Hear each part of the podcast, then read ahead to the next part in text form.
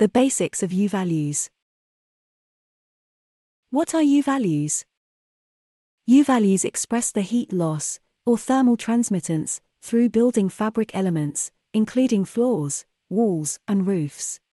They are given in the units, watts, per meter square Kelvin, meaning the amount of heat energy in watts that moves through each square meter of the building fabric, per degree of temperature difference either side of the buildup, in degrees Kelvin. The U-values calculated for individual building elements can be used as part of whole building calculations that establish compliance with the energy efficiency requirements of national building regulations.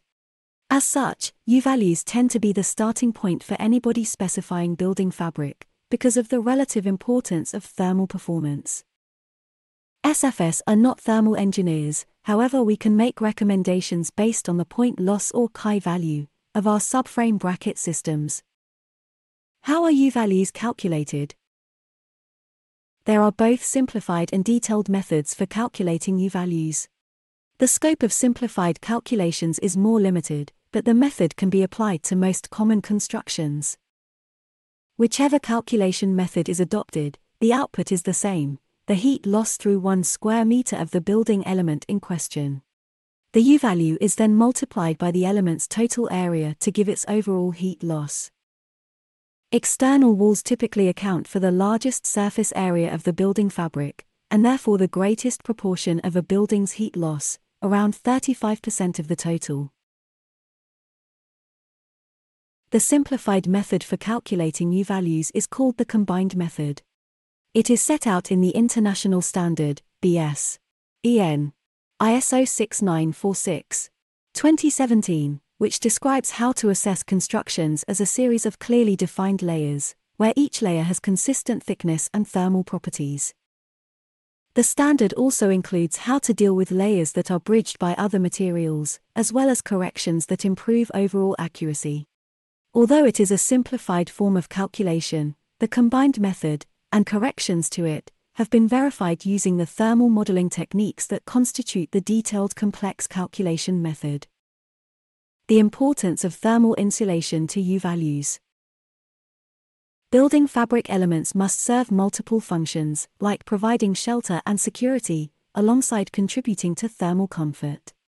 While each function is equally important, energy efficiency has come to the fore due to the frequent updating of standards and regulatory requirements, especially as we move towards the built environment becoming net zero.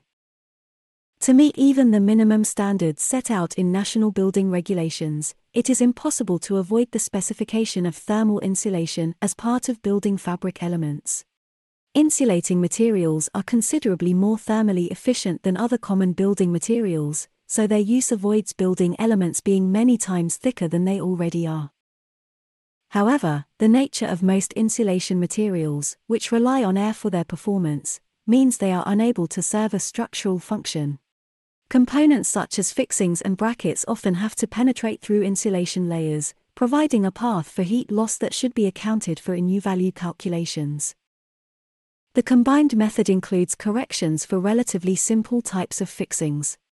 Where fixings are more complex, such as the brackets that form part of rainscreen subframe systems, detailed calculation must be used to work out their effect on insulation layers. The outputs of the detailed calculations can then form part of the combined method calculations.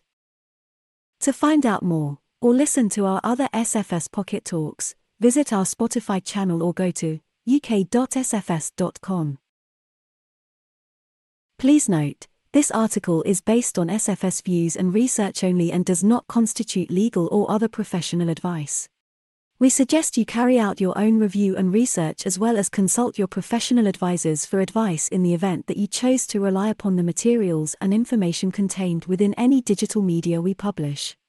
So you are aware, we give no warranty or representation concerning such materials and information, including in respect of the accuracy, correctness, or completeness of such materials and information.